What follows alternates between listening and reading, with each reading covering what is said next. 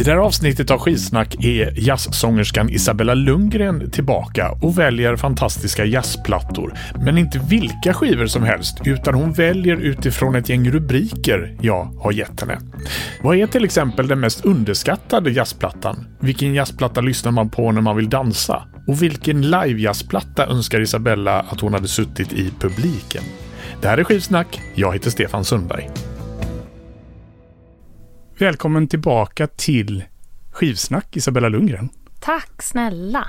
Och för de som inte känner till dig så är du jazzsångerska primärt. Mm. Eh, duktig sådan får jag säga. Det står ett gäng av dina skivor hemma i, i hyllan faktiskt. Ja, det gläder mig. Sjunger du något annat än jazz? Eh, ja, det gör jag. Men, men inte offentligt. inte på skiva? Nej, inte, precis. Inte på skiva, tyvärr. Men jag, jag det är som Duke Ellington sa va? There are two kinds of music. Good music and bad music. Så jag diskriminerar inte enligt genrer. Nej, okej.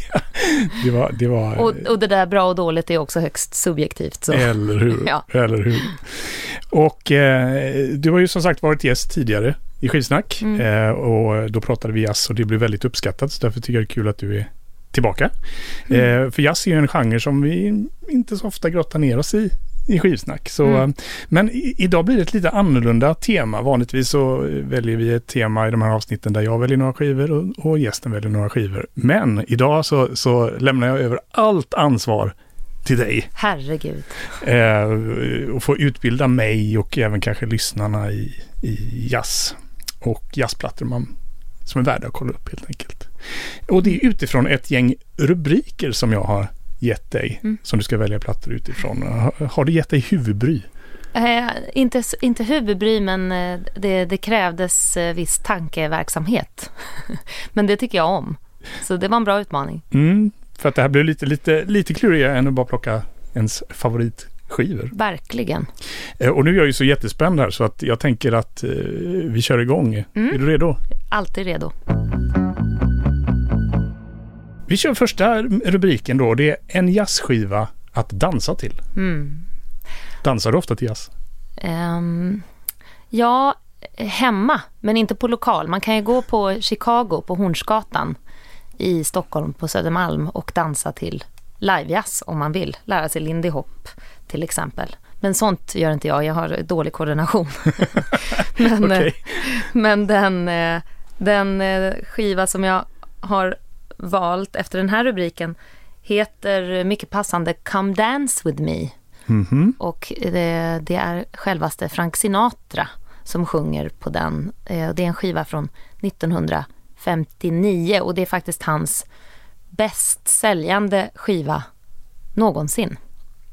Come Dance With Me, ja det var ju, alltså är det en skiva den är helt enkelt gjord för att man ska dansa till den? Ja, det, det är liksom eh, perfekta eh, swing tempon i olika varierande BPM från snabbt till medium swing ungefär och det är en storbandsskiva. Så den är, det är liksom en klassisk eh, vokal jazz storbandsskiva som är helt otrolig tycker jag. Ja, vad härligt, vad spännande. Vad betyder Frank Sinatra för dig? Oh, ja, alltså den här det är lite bedrägligt det där, för att han har liksom hamnat i en kategori av jazzmusik som har kallats för easy listening. Och det är ju ingenting som är fel med easy listening, men jag har lite problem ändå med den rubriken, för den indikerar på något vis att det, det skulle vara något som han bara liksom har på i bakgrunden, som inte har någon konstnärlig höjd eller eh, innerlighet eller ambition, men han var ju en otroligt innerlig och ambitiös sångare och en av de största eh, i den traditionen, särskilt när det kommer till berättande. Alltså man, eh, han kunde spendera eh, månader med att komma på hur han skulle frasera till exempel en, en text, hur han skulle berätta den på bästa sätt. Allt från liksom resonansen, vart han skulle placera tonen, när vibratot skulle komma, när han skulle andas, vilka ord han skulle lägga en fas på. eh, med vilken dynamik och vilken kraft. Alltså han är, han är den största och det sa ju till exempel Miles Davis som ju är en eh, jazztrumpetarikon att när han eh, ville inspireras av hur man skulle frasera standardlåtar så lyssnade han alltid på Frank Sinatra för det fanns ingen som kunde frasera som han. Mm. Och eh, han har liksom blivit eh, förpassad till att vara eh, en fin kostym och en man, en man med, med swag och whisky i handen. Men han var mycket, mycket mer än detta. Vad, vad ska vi lyssna på då från eh, Come Dance With Me-plattan? Ja, men jag tänker att vi faktiskt kan lyssna på, det är lite en ovanlig standardlåt också. Vi kan lyssna på titelspåret som är den första låten på skivan som heter just Come Dance With Me.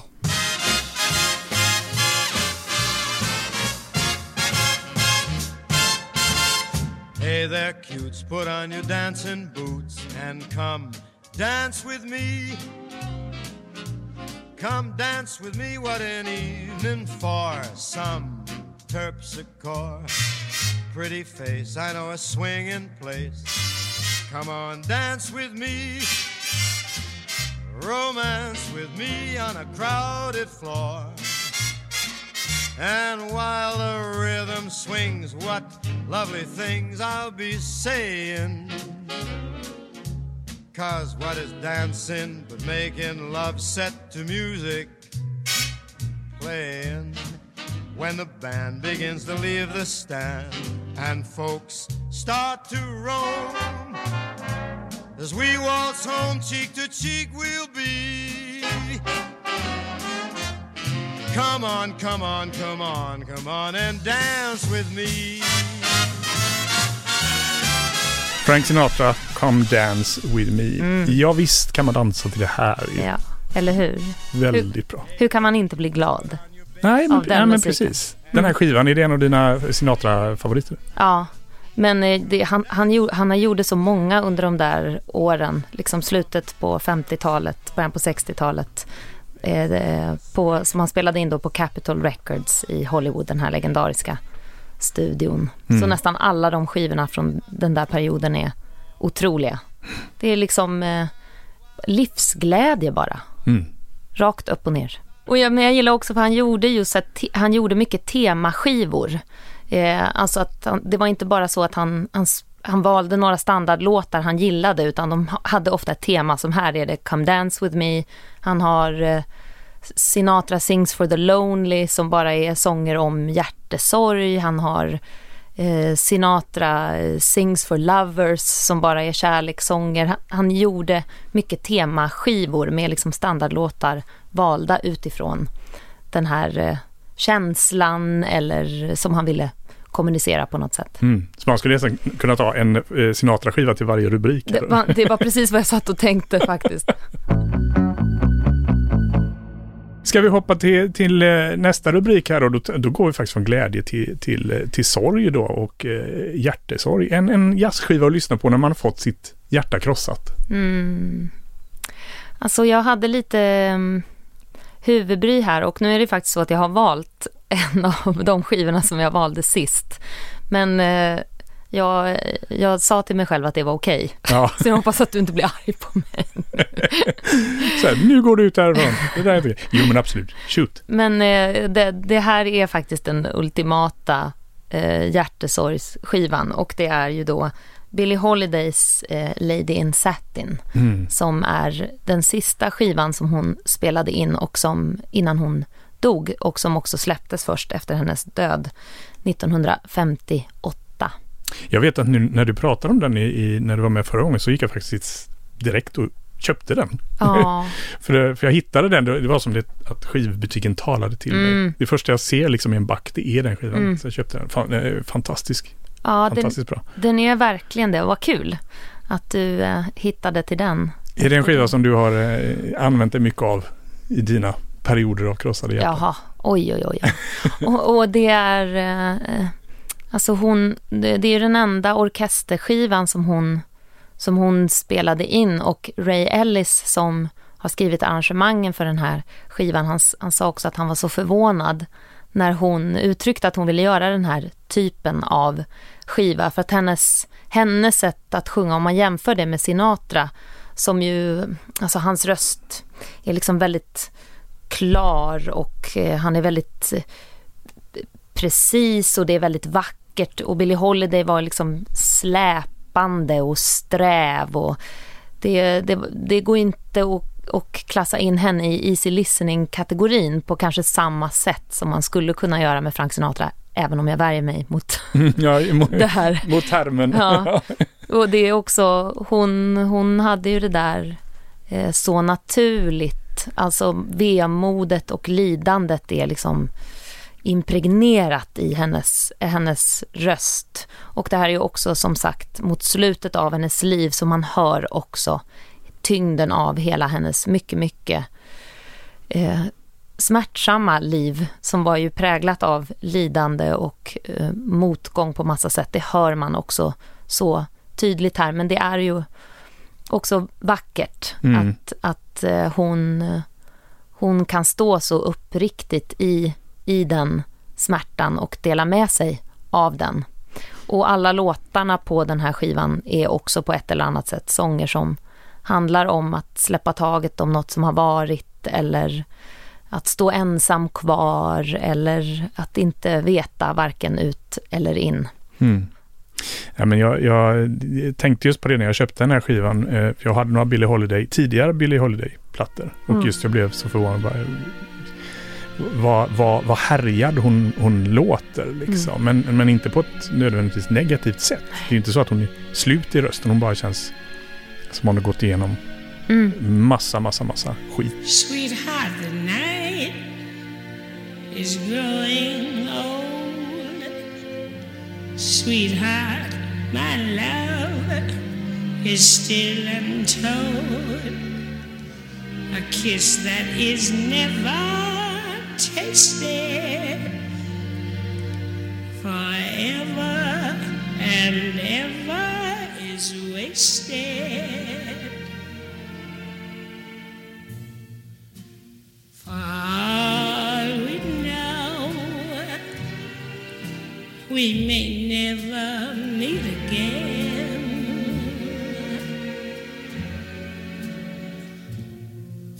Before you go. Make this moment sweet again. We won't say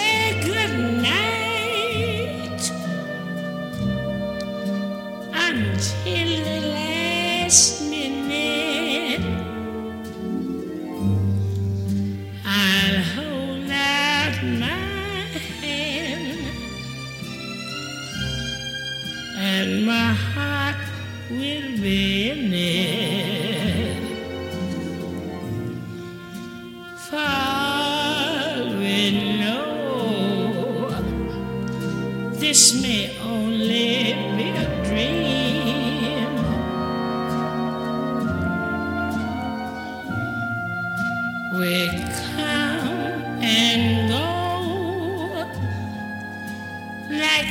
Like a ripple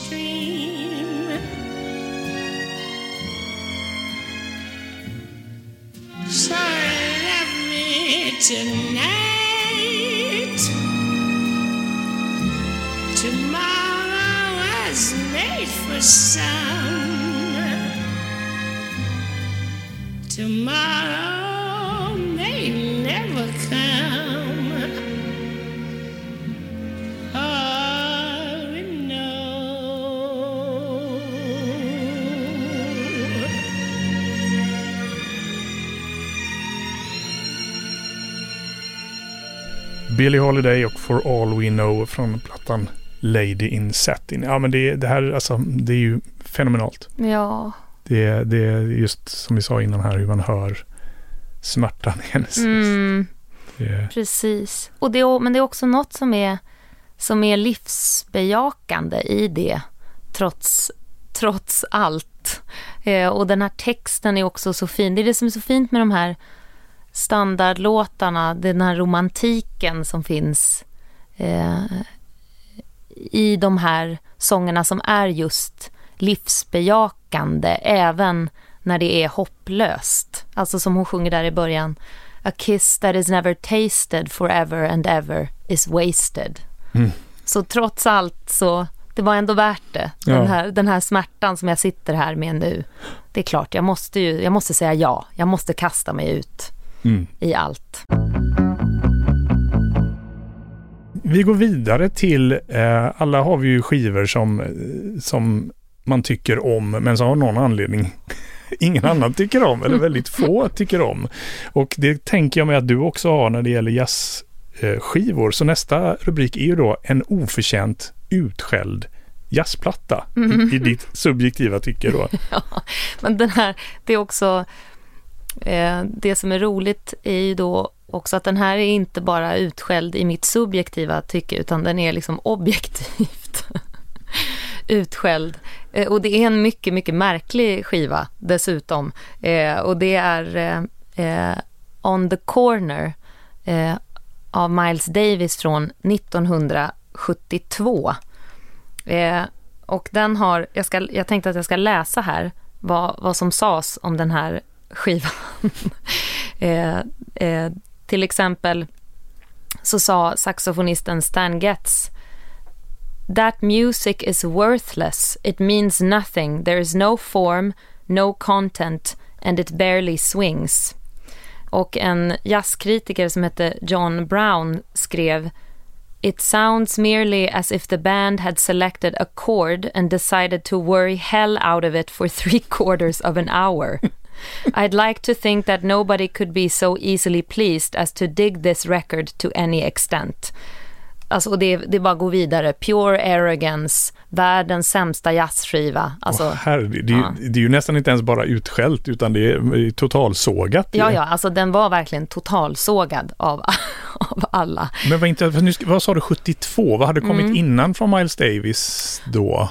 Var det Bitches Brew och de här? Ja, äh, och det, det här var liksom, äh, alltså han, han, han gjorde ju då hans mest kända skiva som man kanske har lyssnat på även om man inte är, är, är någon stor jazzkonnässör i då Kind of Blue som ju är världens mest sålda jazzskiva någonsin och också en av de mest hyllade skivorna någonsin. Mm. Eh, och, och sen så fortsatte ju han på den där lite mer modala akustiska banan och sen började han experimentera eh, och ju, liksom mer funk och fusion och den här är, det är lite så här trippig musik. Man kan tänka sig att eh, man liksom, eh, någon eh, knapnar, knaprar ett frimärke LSD och lyssnar på den här på 70-talet. Ja, okay. eh, dansar ute sent en natt. Men det är, det är en mycket märklig skiva. Men jag, jag... Nu, nu kommer ju här försvarstalet. Då, ja, ja, ja, precis. Men jag, men jag gillar, jag gillar också en musiker eller en artist eller en konstnär som hela tiden liksom gör någon slags revolution mot sig själv. Alltså som inte vill stanna kvar i det där som de vet funkar utan som har någon slags inre drivkraft att göra något annat, att prova något annat, att vara någonting annat som inte liksom är cementerad i idén som världen har om vilka de är, utan som hela tiden vill se vad mer som finns mm. inuti dem. Eh, och det här är liksom inte en av mina favoritskivor, men jag, jag liksom hyllar och hedrar hans, eh, hans vilja ja. att ompröva och prova nytt. Thank you.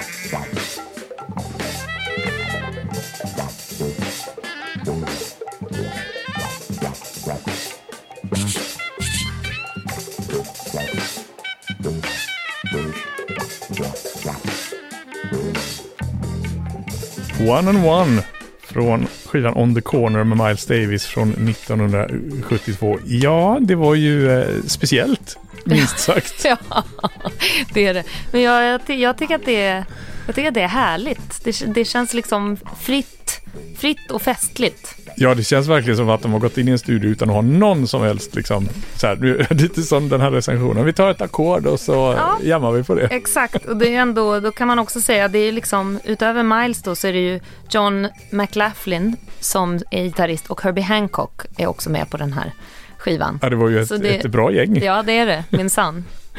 De kanske hade som sagt tagit ett och annat frimärke innan du Ja, jag tror det. Men det, man, det, de, de har kul och de är fria. Mm. Och det, det är två saker som jag säger ja till. meddelande. Eh, skivsnack är ju en podd som görs helt ideellt, utan sponsorer och så vidare. Men den kostar en slant att göra. Det är musiklicenser, det är teknik, det är arbetstid etc. Och för att vi ska fortsätta kan du som lyssnare bli en patron och stötta stötta Skivsnack med en liten slant varje månad.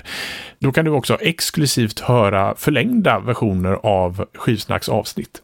Gå in på patreon.com och sök på Skivsnack. Stort tack! Då hoppar vi vidare till, till nästa eh, rubrik här då och det är en jazzskiva att chilla till.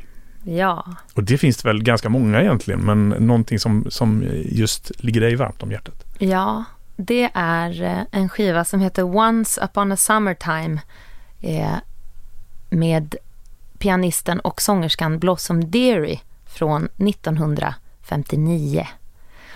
Och hon, alltså hon är, eh, förutom att hon var en fantastisk pianist, hon skrev också väldigt mycket fina låtar, eh, så är hon en sån där, det, det finns liksom, det är inga stora gester eh, musikaliskt, om man säger så.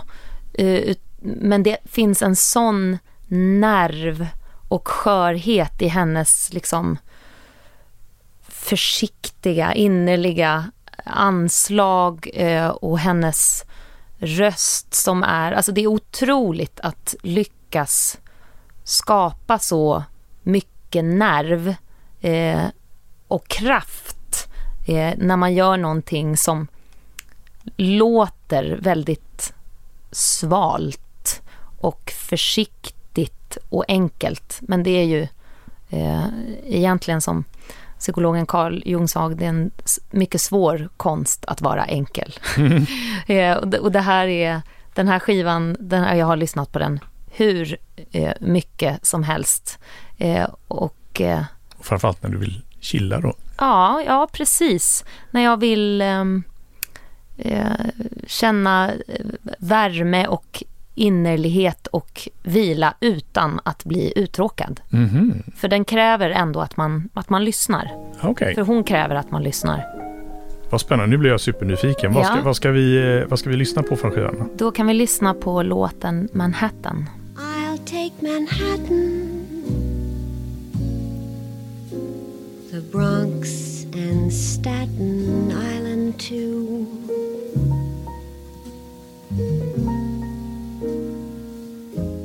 It's lovely going through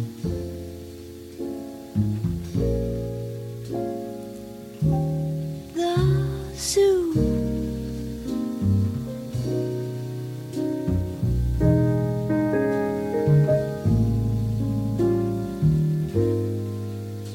It's very fancy on old Delancey Street, you know.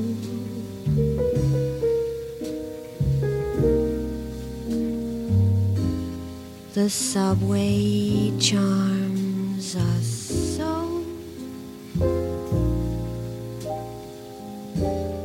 When balmy breezes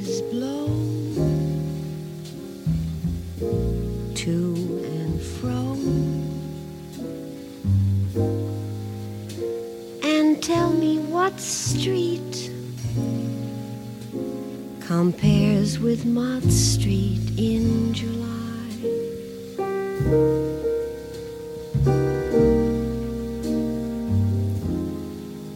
Sweet push carts gently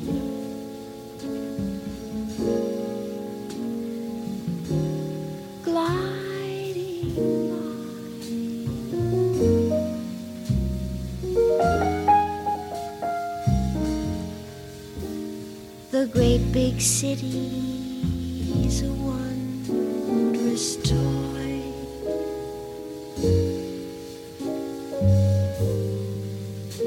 Made for a girl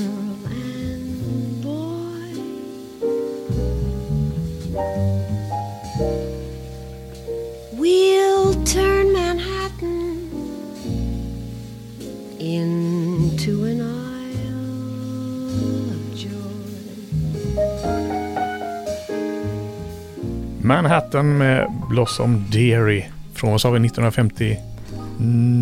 Nio. Precis. Det här gillar jag jättemycket. Det Ja, här, härligt. det här är, är, eh, min kopp te alltså. Ja, vad är det du gillar? Nej, men jag gillar den här, eh, ja, men lite som vi pratade om utifrån rubriken här då, att, att chilla till. Det, det, det, det, skapar ett lugn Mm. i en. Mm. Man, man, eh, samtidigt som du också säger, man, man sugs ju upp i det och lyssnar. Det, det är ju Mm. inte som, om vi ska liksom eh, återgå till det här fula easy listening-epitetet, Mm. det, det är ju inte bakgrundsmusik. Nej. Men ändå så, så Nej, men jag, och jag, jag ser framför mig liksom man kommer hem och det är sent och man är inte riktigt trött än men man vill sätta sig i soffan och bara varva ner lite och så sätter man på något sånt här. Mm. Det, det, jag, får, och så här, det är lite skymning ute man får jättemycket bilder av det här tycker jag. Ja, visst, verkligen. Precis så. Jag tycker också det. Man får bilder. Och det är just det, är det där att man, man känner att det finns en sån varsamhet. Eh, alltså att det finns ingenting som bara, "Ja, men det här blir nog ball, så här gör vi. Det är Mm. motsatsen till skivan vi lyssnar på innan. ja. Det, det är verkligen all, alla hennes liksom voicings och, och hur att hon, att hon väntar så länge mellan fraserna och att visparna bara liksom går långsamt, långsamt, att det inte är en ton för mycket i basspelet. Det är liksom verkligen, det vilar. Mm. Och det kräver ett sånt självförtroende också, att våga vila, att inte fylla upp varenda sekund med en ton eller någonting mer, utan att låta det vara. Nu ska vi över till eh, en sån där eh, frågeställning jag kan tänka mig att många artister Mm. hamnar i om man, om man tänker efter. Och nu ska du få den av mig och det är en, en skiva, eller en jazzskiva då, som du önskade att du fick sjunga på. Jaha, den, det här var svårt faktiskt. Det finns ganska många kan jag tänka Ja, det finns så många. Men, eh, men tro det eller ej, trots att jag har liksom smak som en 105-årig kvinna så har jag valt en relativt modern skiva från 1992. Oj, oj, oj. Ja, du ser. Det är nästan som igår. Eh, och den här, eh, den heter Here's to Life eh, med en sångerska som heter Shirley Horn. Och den här, det är också en orkesterskiva som är arrangerad av en man som heter Johnny Mendel som också var låtskrivare. Men han, han har skrivit otroliga låtar, han har också skrivit arrangemang på några av dem. Liksom, eller han har skrivit arrangemang åt alla. Sinatra, Sammy Davis, Ella, Shirley Horn och listan fortgår i all evighet. Eh, han eh, kan liksom, hade den där förmågan att eh, eh skriva inom genren, alltså kan språket men ändå liksom lossade så mycket från alla klyschor eh, att det känns så eget. Alltså att det är både och. Det är både djupt rotat i en tradition men det är också eh, särpräglat hans egna eh, sätt att skriva på. Och Shirley Horn som är, eh, hon är en av mina favoritsångerskor. Det, det brukar sägas om henne eh, att hon, hon- alltså henne, hon spelar allt i så långsamma tempon att man knappt tror att det är möjligt att spela det. Och hon är precis som Blossom Dearie också var hon en fantastisk pianist Mhm. dessutom. Mm. Och den här skivan önskar jag verkligen att jag hade fått sjunga på. Just för att få jobba med, med, med honom eller för, Ja. ja. Att få, att få sjunga till någonting som låter så här, till de här arrangemangen och låtarna och låtvalen är också helt eh, otroliga och orkestern, det har eh, både liksom enkelheten och varsamheten och dramatiken och alla de stora känslorna. Mhm. Alltså du är ju så bra på att sälja in låtarna måste jag säga. Oj, ja, nu, men nu, tack. ja, nu är jag också så här supersugen på att höra vad, eh, vad, vilken låt. Eh, vi, kan, vi kan lyssna på titelspåret Here's to Life. No complaints and no regrets. I still believe in chasing dreams placing bets. But I have learned that all you give is all you get. So give it all you've got.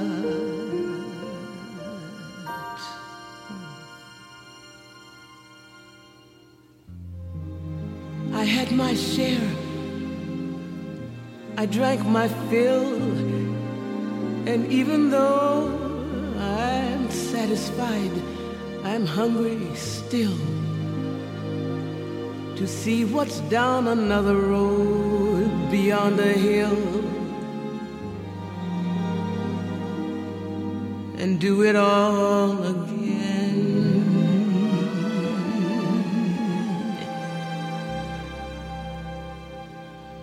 So here's to life.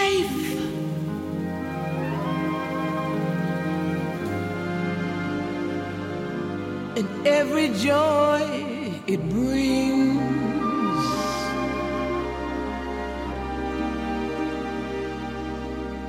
So here's to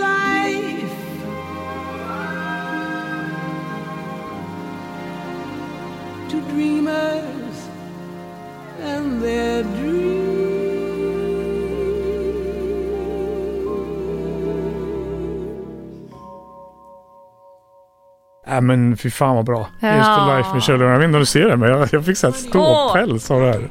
Shit vad bra. Det är som du säger om hennes röst här. Hon, hon, hon, hon, hon vill verkligen sjunga om någonting. Det här är liksom inte någon som går in och sjunger en text upp och ner. Nej, nej, visst, precis. Det, här, det är också en kvinna som har, hon har levt och hon har förstått något om det som hon har levt. Det är Mm. det som man hör. Det är liksom, ja, Nej men precis, och det är det som gör en bra sångerska eller sångare också. Just när man, när man får den här känslan av att ja. oj, även, även om de kanske faktiskt inte har upplevt det vet man inte. Men när man, Mm. när man förmedlar den känslan. Det är, är riktigt, riktigt bra. Vi ska hoppa till nästa rubrik och då ska vi väl få upp tempot kan jag gissa lite i alla fall. Men en grym feelgood jazzplatta. Ja, vi ska få upp tempot. Det är då Ella och Basie, utropstecken, från 1963. Eh, och det kan också tilläggas att det är Quincy Jones som har skrivit alla arrangemang på den här skivan. Och det är liksom som det är med både Basie, Count Basie, eh, pianisten och bandledaren och Ella Fitzgerald, sångerskan som att det, är, det, det här är verkligen musik full av, alltså det svänger så att det går inte att sitta still och det är fullt med så mycket, det är, det är blues och det är livsglädje och det är själsmod och alltihopa. Och om jag, om jag, har, en, om jag har en dålig dag, då lyssnar jag gladeligen på den här skivan. Okej. Men jobbade de mycket ihop Count Basie och Ella Fitzgerald eller var det här en sån här one-off projekt? Nej, de, men, ja, men de gjorde en del tillsammans ändå, men det här är liksom den stora skivan. Okej. Mm.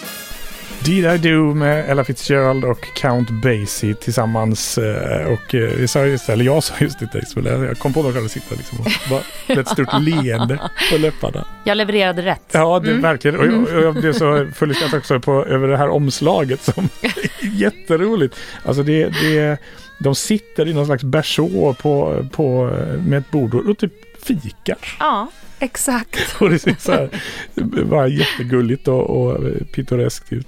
Ja, men härligt. Ella and Basie heter skivan Mm. från 1963. Ja. En live jazzplatta där du önskade att du hade stått i publiken Ja. och sett den här konserten. ja. Och- Det finns ju många sådana plattor Ja, också. ver- verkligen. Den här var också väldigt svår.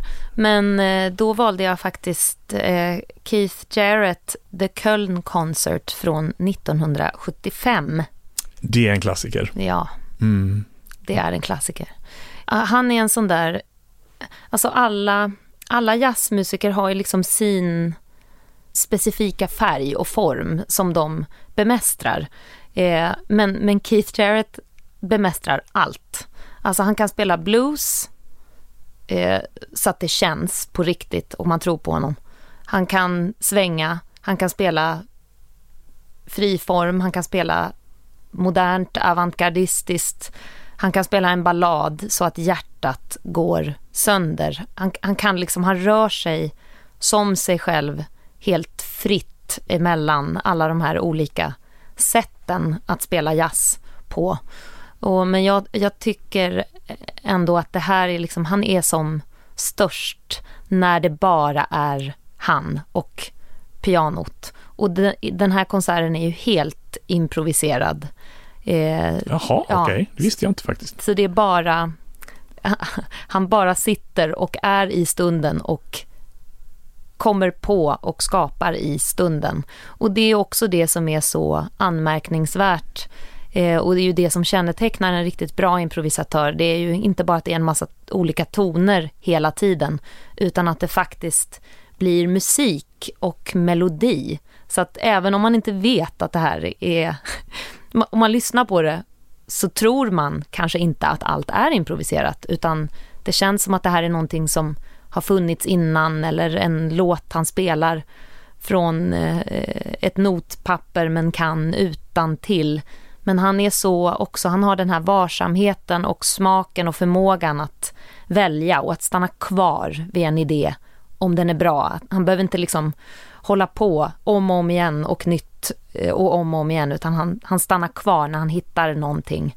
Och det krävs också ett särskilt musikaliskt mod för att göra det. Och jag vet, ehm, jag har inte hört det här själv men jag har läst om att eh, det, där, det som han spelar, om vi lyssnar på den här första delen nu, innan han började konserten så ringde tydligen kyrkklockorna i stan, för det var en utomhuskonsert. Eh, och så det första han spelar är liksom en imitation av de där kyrkklockorna, vilket också visar på återigen att han är bara djupt närvarande i den här stunden och sen går han på det som händer, det som han hör, det som han plockar upp och låter det resonera i honom och sen få liv genom pianot på något sätt.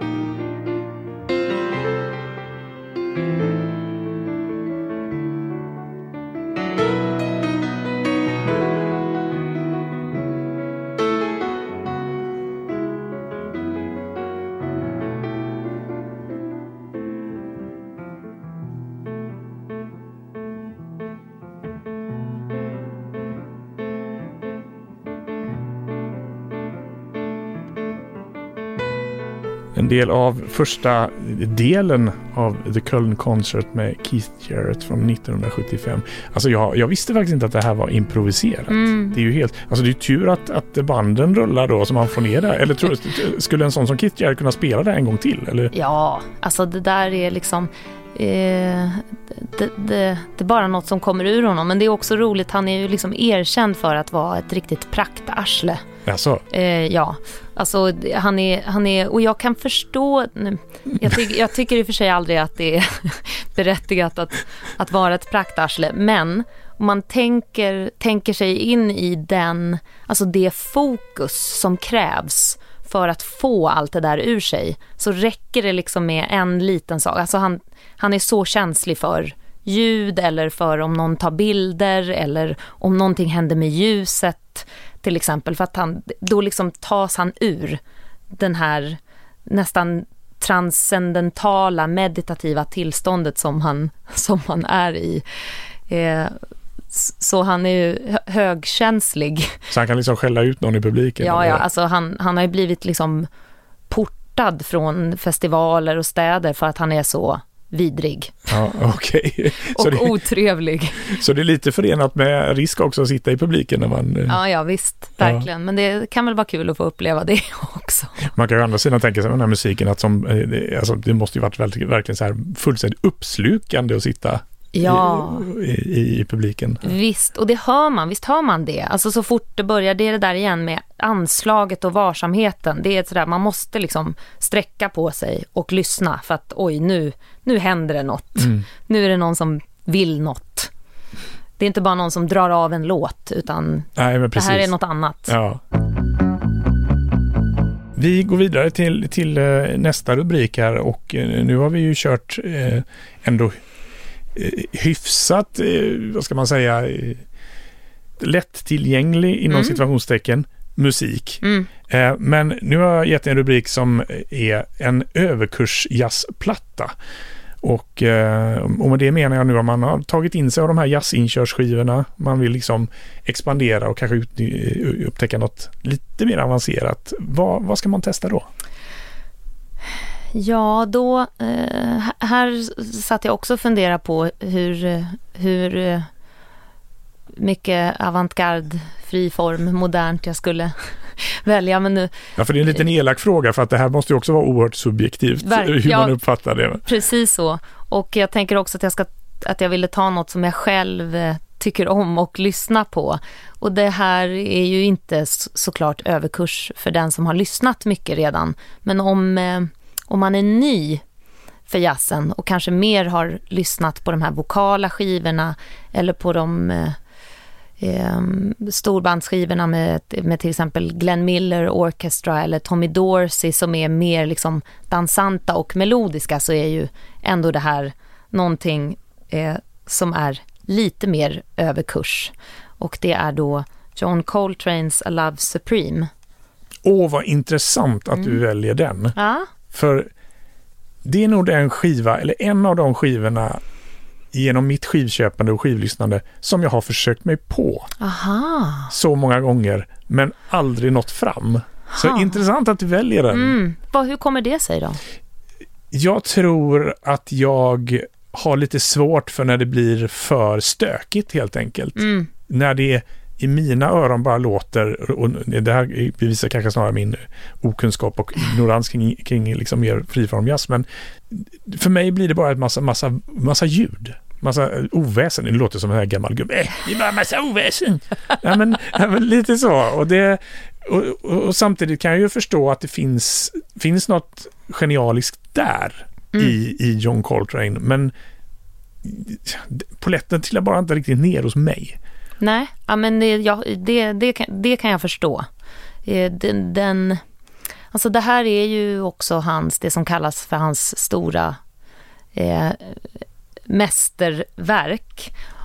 Och där han också på något vis tog ett kliv vidare också i sitt musicerande. Och det som man kan säga också, och kanske, jag tycker ofta i alla fall att när man får eh, liksom berättelsen om en skiva eh, och, och varifrån den kom. Eh, i honom, eller från personen som har gjort den, så kan det också göra, om man får en berättelse, så kan det också vara lättare att ta till sig eh, musiken. Och det här är ju, det här är liksom en, en andlig skiva. Eh, och den har ju fyra, fyra delar som heter då den första är acknowledgement och sen är den andra resolution, pursuance och sen är det psalm. Han eh, led ju så många av jazzmusikerna under den här tiden av eh, allvarligt drogberoende och sen blev han ren och nykter och kom då till tro och det är det som A Love Supreme, det handlar ju om hans gudstro, hans mm. nyfunna gudstro. Mm. Så den här skivan är som en slags tacksägelse för, för honom.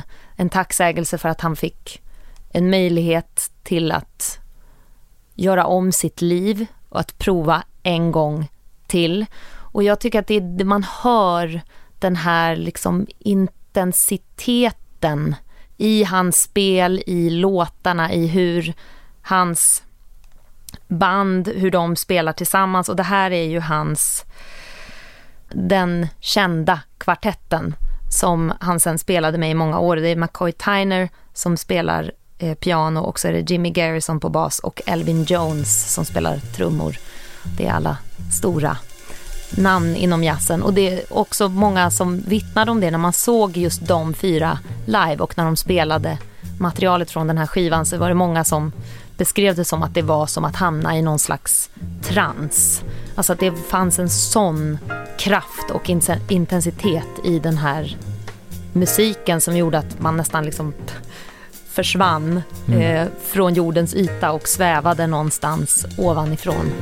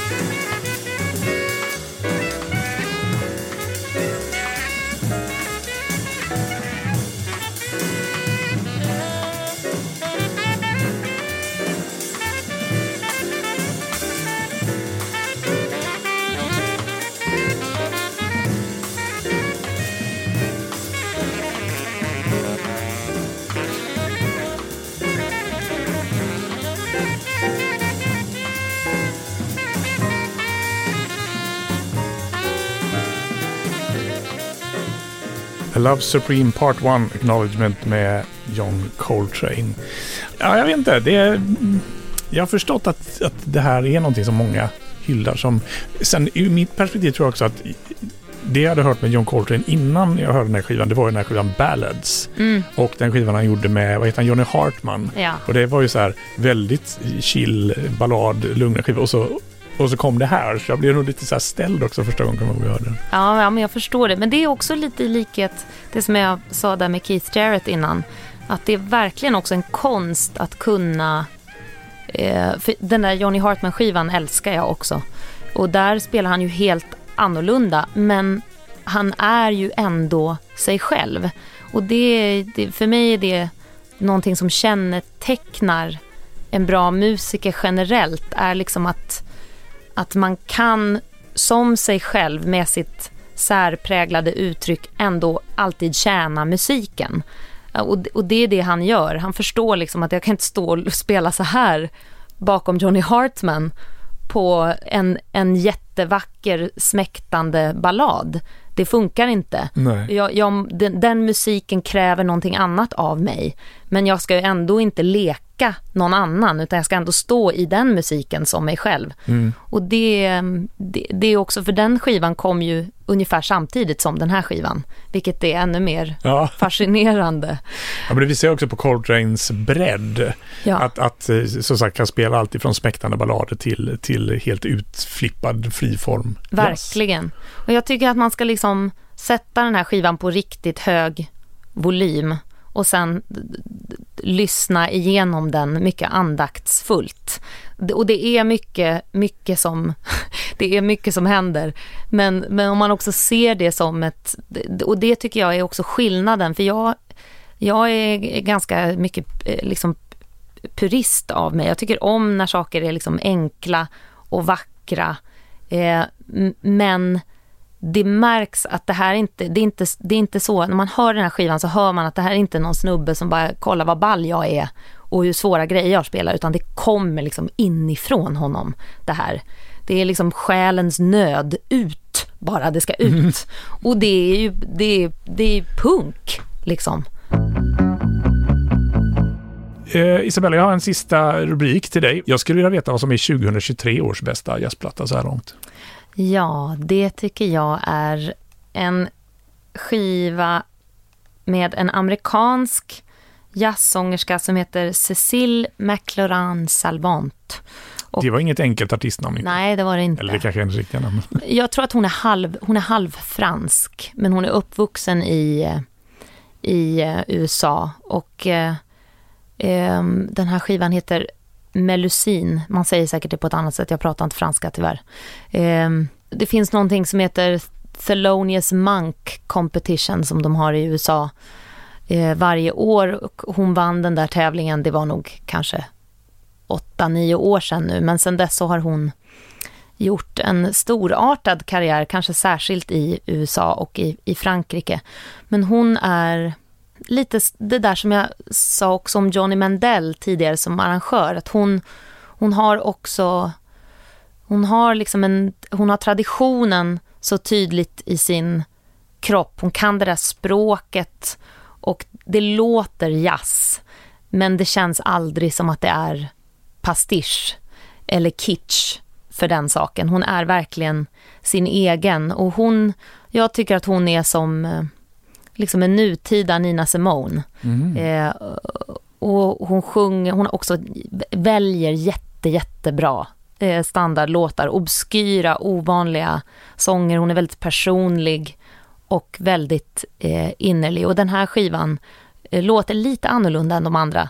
Eh, inte, den är inte lika typiskt eh, standardjazzig som de andra. Hon sjunger också chansons på den här som hon sjunger på franska.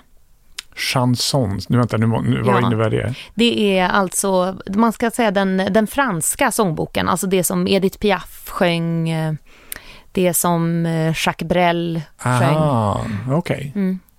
Um, Okej, okay, och vad lyssnar vi på från denna skiva? Du kan ta det första spåret.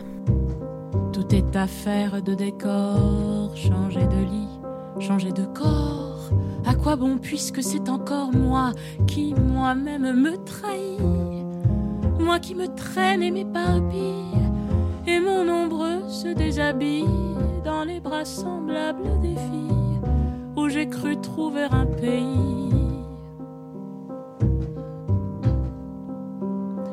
Cœur léger, cœur changeant, cœur lourd, le temps de rêver est bien court que faut-il faire de mes jours? Que faut-il faire de mes nuits? Je n'avais amour ni demeure, nulle part où je vive ou meurs. Je passais comme la rumeur, je m'endormais comme le bruit. Est-ce ainsi que les hommes vivent? Et leurs baisers au loin les suivent?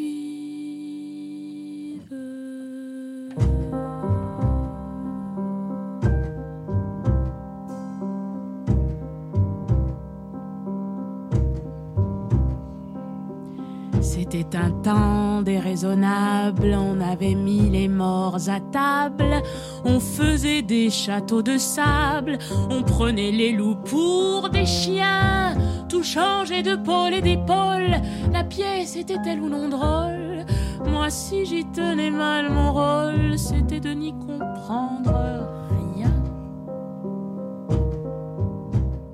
Nu ställs jag inför en väldigt jobbig uppgift där och, och ana den här låten. Cécile McLaurin Salvant, heter hon så? Ja, det går alldeles utmärkt. Med, från plattan Melusine. Låttiteln tänker jag inte ens ge mig på för den är jättelång och på franska och jag kommer skämma ut mig fullständigt. Men jädrar vad bra. Eller hur? Så okonstlat, så naket men ändå så, så eh, kraftfullt. Ja, precis så. Väldigt, väldigt bra. Ja. Men hon, hade ju, hon har gjort ett gäng skivor. Ja, det har hon. Men den här är, den här är något annat.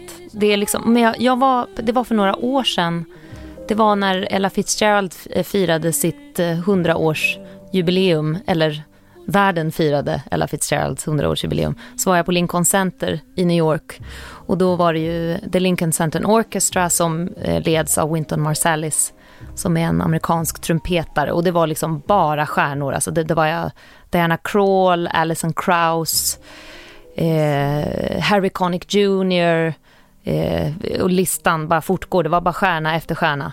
Och det var jättebra. Liksom, allting var jättebra och slipat och amerikanskt och underhållande. och sen så kom hon ut och sjöng en ballad bara med pianist och då liksom dog jag. För då var det som att, ja men nu är det på riktigt. Ja, Det var så jävla bra. ja. Artisterna efter henne kunde bara gå hem efter det. Ja. Men det är just det där också, att inte gå ut och göra en showstopper. Alltså att sjunga, eh, utan hon, det, hon har också det som Blossom Deary har, att, eh, att det är liksom, hon kan göra så mycket av så lite. Ja. Och det är verkligen så svårt och en stor konst. Jag respekterar det djupt. Mm. Nej, men, eh, väldigt bra. Och 2023 års bästa jazzplatta så här långt. Tycker jag. Isabella Lundgren, det är alltid lika roligt att ha med dig i skivsnack. Åh, vad mycket skivtips jag har fått idag. Åh, vad, vad glad jag blir. Vad, vad, vi pratade lite innan vi satte igång här. Du, du har ju också ett gäng skivor på gång. Du berättade att du ska ju spela in inte bara en skiva här under hösten. Nej, precis. Jag har spelat in en som jag har hållit på med i två år med mina låtar eftersom jag är långsam och det tar så lång tid för mig att skriva låtar. Och sen ska jag spela in tre skivor till hösten. Ja, men Så det, är det ju- blir ett skivintensivt skivinspelningsår här för mig. Verkligen. Men det ser vi fram emot. Så även jag. Hoppas det blir bra. Tack så mycket för att du kom hit. Tack snälla Stefan. Och såklart som vanligt stort tack till dig som lyssnar och som följer Skivsnack. Vi finns ju också på sociala medier. Vi finns på Facebook, vi finns på Instagram och även på Youtube. Så följ Skivsnack även där. Spellistan med låtarna på Spotify hittar du på skivsnack.com. Och hjälp gärna till och sprid ordet om Skivsnack till alla du känner som gillar musik och skivor i synnerhet. Tack också till Taket som hjälper till med grafisk form. Jag heter Stefan Sundberg. Ha det så bra till nästa gång. Hej då!